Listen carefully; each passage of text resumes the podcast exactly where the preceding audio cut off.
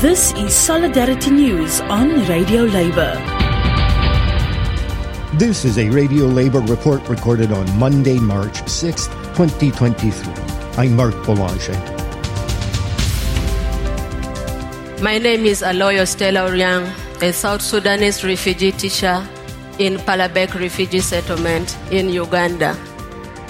There are more than one million South Sudanese refugees in Uganda.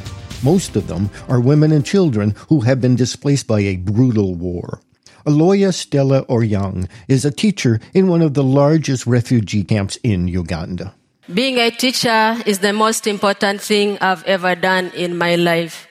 A passion I pursued, not because of a chance, but a dream to become a teacher, to be able to serve the children and the entire community, to be there for the children, to teach them, mentor them, teach them life skills, offer them psychosocial support, and reassure them every day that every one day everything would just be fine.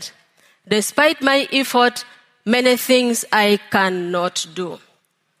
I am the only refugee teacher at my school. I teach about two hundred learners in a school having a population of about two thousand five hundred children. Out of these, ninety-five percent are refugees. How can I teach all these learners to understand reading and writing? Or how would you do it if you were in my shoes? I wish you could just stand in my shoes for an hour. You would understand where I am coming from. And that is the reason as to why we need to have enough teachers at school, because I strongly believe that there is no better and safer place for our children and youths other than the school. And this is a collective responsibility. I hereby call upon the government of South Sudan. I call upon the government of Uganda. I call upon all corporate bodies. I call upon development partners and every well-wisher out there to invest in education. Increase the funding so that we are able to recruit enough teachers at school. Pay them well and in time. Just to cite an example, I earn about U S D one hundred twenty per month in Uganda. How much money is that? And what can that money do for a normal person? That is why teacher salary enhancement should remain an agenda for consideration. This in consideration is making us refugee teachers to suffer a lot at school. Most of the host community teachers are running away because the salary is small. They are going for government jobs because it is better paying. I cannot run away. When I look into the eyes of my learners, I just cannot live. Sometimes I am like, is it because I am a refugee? Is that the reason why I must suffer?